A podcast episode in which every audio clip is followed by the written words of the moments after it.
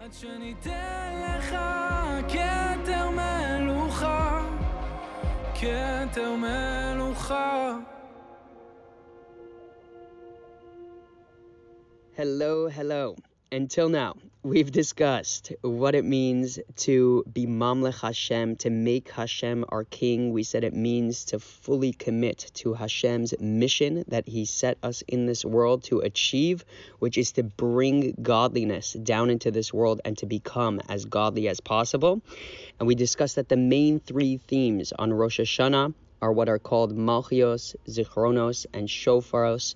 Malchios is making Hashem our king, fully committing to his mission. Zichronos is taking responsibility and recognizing that everything we do matters. And Shofros is the tool that we use in order to show that we're committed to his mission and that we're taking responsibility for fulfilling it. And now I want to dive a little deeper into what it means to make Hashem our king. Because if we look for an overarching, sweeping theme that runs throughout the Rosh Hashanah prayers, the one theme that we find is what's known as Malchus. Hashem's kingship. We find it over and over again. We say V'simloch ata Hashem levadecha kol ma'asech Hashem. You should reign. You should be the king over all of your handiwork. Hamelech hakadosh Hashem, the King who is holy. Miloch al kol olam kulo b'chvodecha Hashem. You should reign. You should be king over the entire world with your glory. V'yomer kol neshama be'apo Hashem Elokei Yisrael melech umalchuso b'kol Hashem. Our God is king and his reign is over everything. And we say at the end of the bracha, melech al kol haaretz mekadesh Yisrael Hashem, the king over all of the land who sanctifies the Jewish people. We find over and over that we're davening, we're praying with using this concept of Hashem being our king on Rosh Hashanah.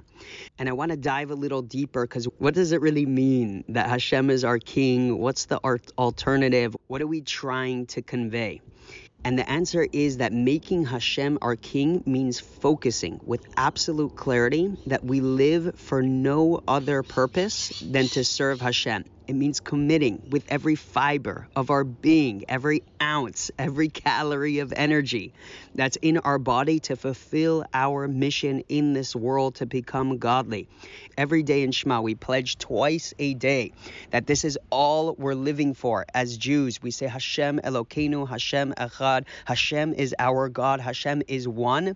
That means that there's nothing else that we're living for. Everything else is just a means at getting to our ultimate ultimate goal of serving Hashem.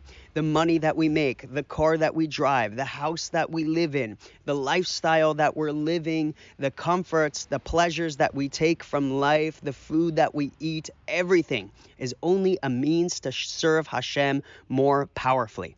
When we say Hashem Elokeinu, Hashem Echad, that means Hashem is our God, Hashem is one. We live for no other purpose on this earth than to serve Hashem. And this is what we're meant to be focusing on during Rosh Hashanah. This is what starting the new year off right means. It means fully committing to that mission. Hashem is our king. We're living for no other purpose than to serve Hashem, than to put our all, all our energy into becoming godly, making this world godly, bringing godliness to others, and this is the criteria that Hashem is judging on for the upcoming year. He's seeing how much we are committed to our purpose in this world. I remember when I was deciding to move to Australia, our employers did a lot of interviewing because uh, it was extremely costly to bring us out here, right? Around $20,000 just to bring us down to Australia. Uh, moving costs, visas, hours and hours of work, setting us up in a new country. And what our employer was looking for the most was how bought into the organization's mission we are. He's not going to invest all this money into us if we're not bought into the organization's mission. He wants to know that we're 100% into this, that we're committed, that we're fully there, that we're going to put all of our effort and energy into building this. And so, too, when we're re enlisting in Hashem's company for the upcoming year, that's the main criteria that He's judging off. Are you fully committed? Are you going to put your all into serving me this year? And the kavana, the intention that we're meant to be having during Rosh Hashanah is Hashem, I'm going to choose to work this year. I'm going to choose the difficult path. I'm not going to choose comfort. I'm going to choose the path of self work, of building myself. I'm not going to take it easy this year. I'm going to put every ounce of my effort to learn, to grow, to concentrate, to elevate within. And I think if there's one thing that we should be concentrating on during Rosh Hashanah davening, right? Every time you have a moment in Chazaras Hashatz, things are taking slow, there's a lot of singing.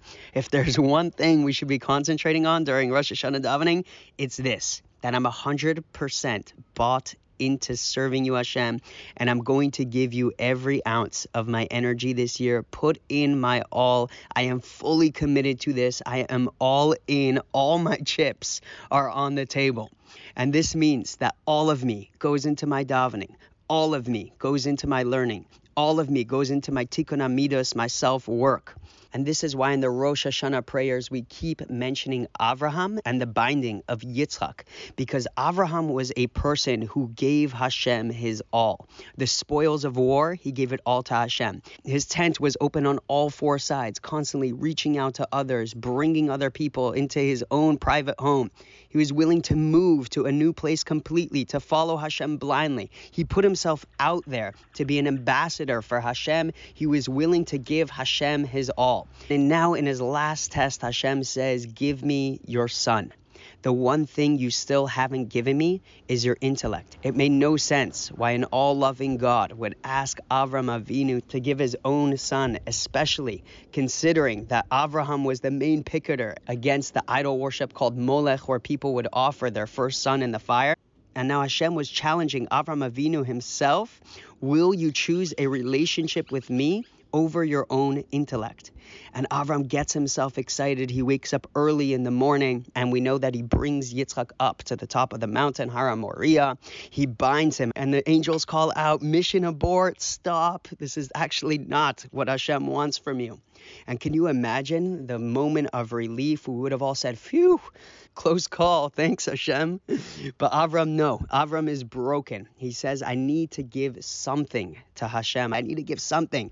Avram was saying that there's more for me to give to Hashem. And he sees the ram that's caught by the horn in the bush.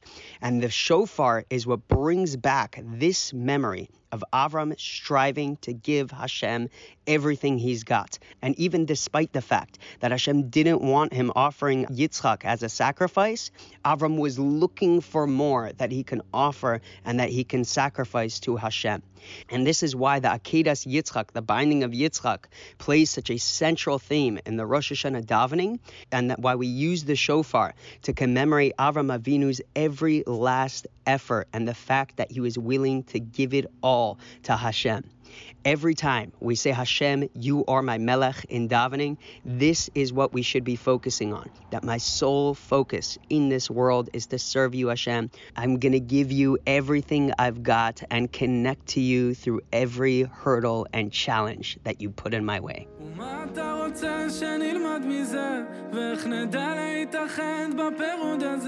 שמע ישראל השם אחד ושמו אחד אחד ושמו אחד